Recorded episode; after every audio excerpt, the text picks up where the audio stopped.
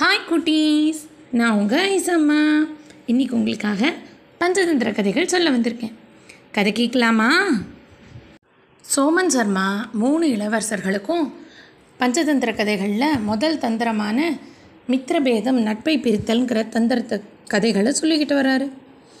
அந்த கதைகளில் பிங்களன்கிற சிங்கமும் சஞ்சீவகன்கிற எருதும் நண்பர்களாக இருந்ததையும் தமனகன் நரியோட சூழ்ச்சினால் அந்த ரெண்டும் சண்டை போடுறதையும் சொல்கிறார் பிங்களனும் சஞ்சீவகனும் சண்டை போட்டுக்கிட்டு இருக்கு.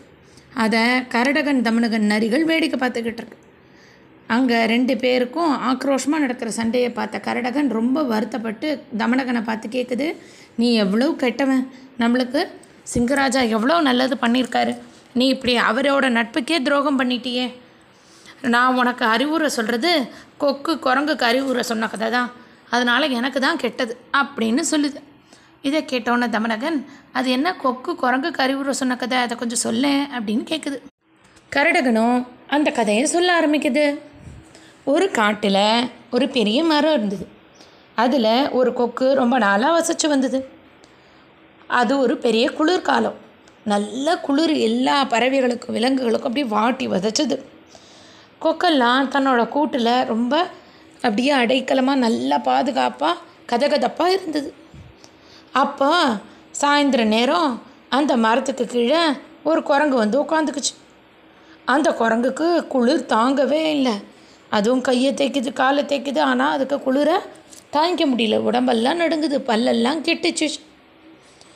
இதெல்லாம் அந்த கொக்கு தன்னோட கூட்டிலேருந்து வேடிக்கை பார்த்துட்டு இருந்தது. அப்போ அந்த குரங்கு யோசிச்சது எப்படி நம்ம வந்து உடம்ப கதை கதை பார்க்கலான்னு அதுக்கு தோணுச்சு நம்ம இப்போ காஞ்ச சருகெல்லாம் வச்சு நெருப்பு மூட்டினோன்னா அதில் குளிர் காயலான்னு. உடனே தன்னை சுற்றி அந்த மரத்துக்கு கீழே விழுந்திருந்த காஞ்ச இலையெல்லாம் சேர்த்து சேர்த்து ஒன்றா ஒரு கும்பலாக குமிச்சுது. இப்போது அதுக்கு நெருப்பு மூட்டணுமே நெருப்பு எங்கே கிடைக்கும்னு யோசிச்சுக்கிட்டு இருந்தது. இது எல்லாத்தையும் அந்த கொக்கு வேடிக்கை பார்த்துக்கிட்டு இருந்தது. அப்போ அந்த வழியாக ஒரு மின்மினி கூட்டம் போச்சு. அந்த மின்மினி பூச்சிகளை பார்த்த குரங்கு நெருப்பு தான் பறந்து போகுதுன்னு கொஞ்சம் மின்மினிகளை கையில் நல்லா இறுக்கி பிடிச்சிக்கிச்சு. கையில் பிடிச்சிக்கிட்டு அந்த இலைக்கு பக்கத்தில் அந்த மின்மினிகளை வச்சு உஃப்பு உஃப்புன்னு ஊத ஆரம்பிச்சுது. நெருப்பு வரும்னு நினச்சிக்கிட்டு.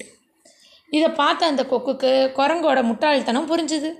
உடனே அது மேலேருந்து கீழே வந்து குரங்கு பக்கத்தில் உட்காந்துக்கிட்டு குரங்காரே அது வந்து நெருப்பு கிடையாது. அது மின்மினி பூச்சி.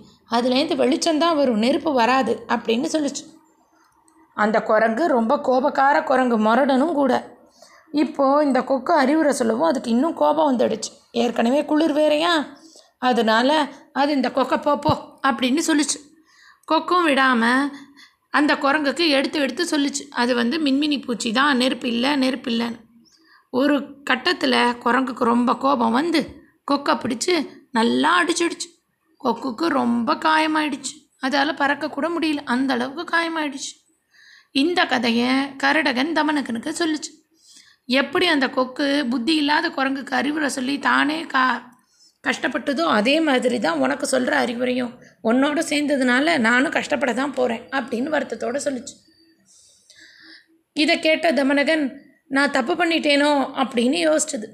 அப்போ கரடகன் சொல்லிச்சு ஆமாம் அப்போ கரடகன் சொல்லிச்சு துஷ்டபுத்தி எப்படி தன்னை நம்பின சுபுத்திக்கு கெடுதல் பண்ணானோ? நீயும் அப்படி தான் உன்னை நம்பின பிங்களனுக்கு கெடுதல் பண்ணியிருக்க அப்படின்னு சொல்லிச்சு. இதை கேட்ட தமனகன் அது என்ன துஷ்ட புத்தி கதை? அப்படின்னு கேட்குது கரடகன் அந்த கதையை சொல்ல ஆரம்பிக்குது. ஒரு ஊரில் துஷ்ட புத்தி சுபுத்தின்னு ரெண்டு நண்பர்கள் இருந்தாங்க.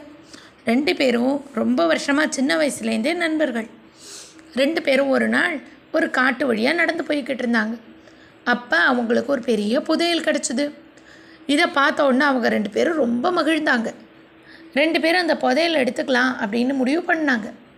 அந்த புதையலை எடுத்துக்கிட்டு காட்டு வழியாக போனால் திருடர்கள்கிட்ட மாட்டிக்குவோன்னு நினச்சி ரெண்டு பேரும் ஒரு யோசனை பண்ணாங்க. அதுலேருந்து கொஞ்சத்தை மட்டும் இப்போதைக்கு எடுத்துக்கலாம் அப்படின்னு முடிவு பண்ணி அதை கொஞ்சத்தை எடுத்துக்கிட்டு மீதியெல்லாம் அதே பானையில் போட்டு உயர ஒரு பெரிய மரத்துக்கடியில் அதை புதைச்சி வச்சாங்க.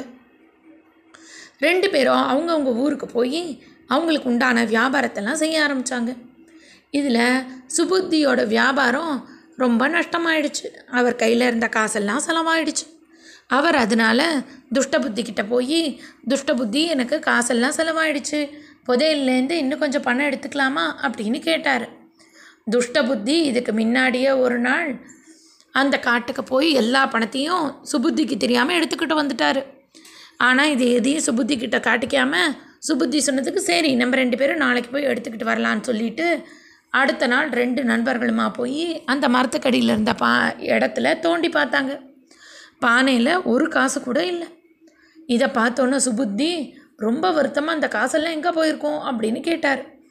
துஷ்ட புத்தி உடனே சுபுத்தியை பார்த்து நீ என்னை ஏமாத்திட்ட. நீ எல்லா காசும் உனக்கே வேணும்னு பேராசைப்பட்டு என்னோட காசெல்லாம் நீ தான் திருடிக்கிட்ட.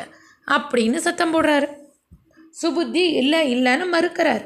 ஆனால் துஷ்ட புத்தி கேட்கல நீ தான் என்னோட பைசாவை எடுத்துக்கிட்ட. ஒழுங்கு மரியாதையும் என்னோட பைசாவை கொடுன்னு மிரட்டுறாரு. சுபுத்தி வந்து எவ்வளவோ சொல்லி துஷ்ட புத்தி கேட்காதனால சுபுத்திக்கு கோபம் வருது. ஆஹா நீ தான் எல்லா பைசாவையும் எடுத்துக்கிட்டு என் மேலே பழி போடுறியா? அப்படின்னு அந்த வழக்கை கொண்டு போய் ஊர் தலைவர்கிட்ட போகிறாரு ஊர் தலைவரே நீங்கள் தான் இதுக்கு ஒரு நல்ல முடிவாக சொல்லணும் அப்படின்னு சொல்லி நடந்த விஷயத்தெல்லாம் ஊர் தலைவர்கிட்ட சொல்கிறாரு ஊர் தலைவரும் அவங்க ரெண்டு பேர் சொன்னதையும் பொறுமையாக விசாரிக்கிறார். ஆனால் அவரால் எந்த முடிவுக்கும் வர முடியல. சரி இங்கே நடந்ததுக்கு ஏதாவது சாட்சி இருக்கா? அப்படின்னு யோசிக்கிறார். உடனே சுபுத்தி சொல்கிறாரு இல்லை ஐயா இதெல்லாம் காட்டில் நடந்தது. இதுக்கு எந்த சாட்சியுமே இல்லையே. நான் என்ன பண்ண முடியும்? அப்படிங்கிறாரு. அப்போது துஷ்ட புத்தி சொல்கிறாரு இருக்குது இருக்குது சாட்சி இருக்குது அந்த புதையில புதைச்சி வச்சோம் இல்லையா? அந்த மரம் தான் சாட்சி அப்படிங்கிறார். உடனே சுபுத்தி மரம் எப்படி பேசும்? அப்படிங்கிறார். துஷ்ட புத்தி இல்லை இல்லை மரம் பேசும். நீ தான் எடுத்தேன்னு அது பார்த்துருக்கோம். அது பேசும். அப்படின்னு சாதிக்கிறாரு. ஊர் தலைவரும் சரி இப்போ இருட்டாயிடுச்சு. நாளைக்கு காட்டுக்குள்ளே போய் அந்த மரத்துக்கிட்ட கேட்போம் அப்படின்னு சொல்லி அடுத்த நாள் அந்த வழக்கை விசாரிக்கலான்னு சொல்கிறாரு சரின்னு சொல்லி துஷ்ட புத்தியும் சுபுத்தியும் அவங்கவுங்க வீட்டுக்கு போயிடுறாங்க. துஷ்ட புத்தி அவரோட வீட்டுக்கு போய் அவரோட வயசான அப்பாவை பார்த்து அப்பா நீங்கள் எனக்கு ஒரு உதவி செய்யணுங்கிறாரு. அப்பாவும் என்னன்னு கேட்டோன்னே நீங்கள் எப்படியாவது அந்த மரத்துக்கிட்ட நான் உங்களை கொண்டு போயிடுறேன்.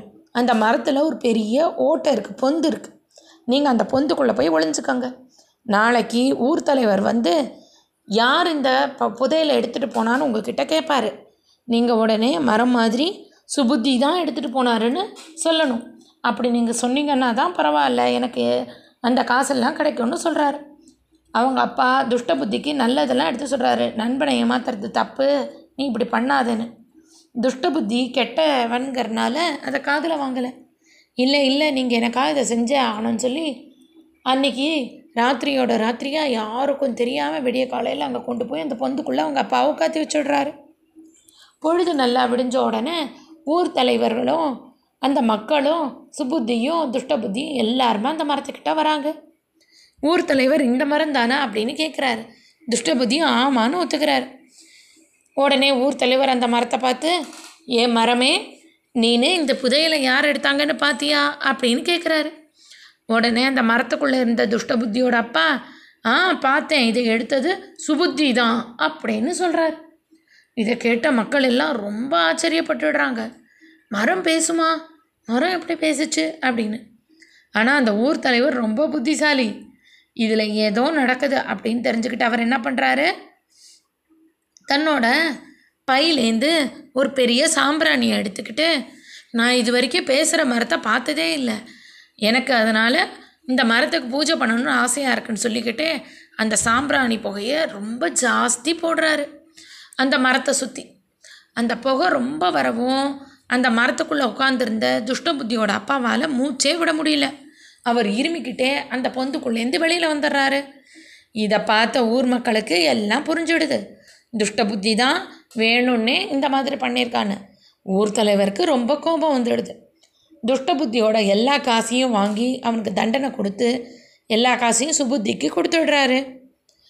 துஷ்ட புத்தி தன்னோட நண்பனை ஏமாத்தினதுனால ரொம்ப வருத்தப்படுறான்.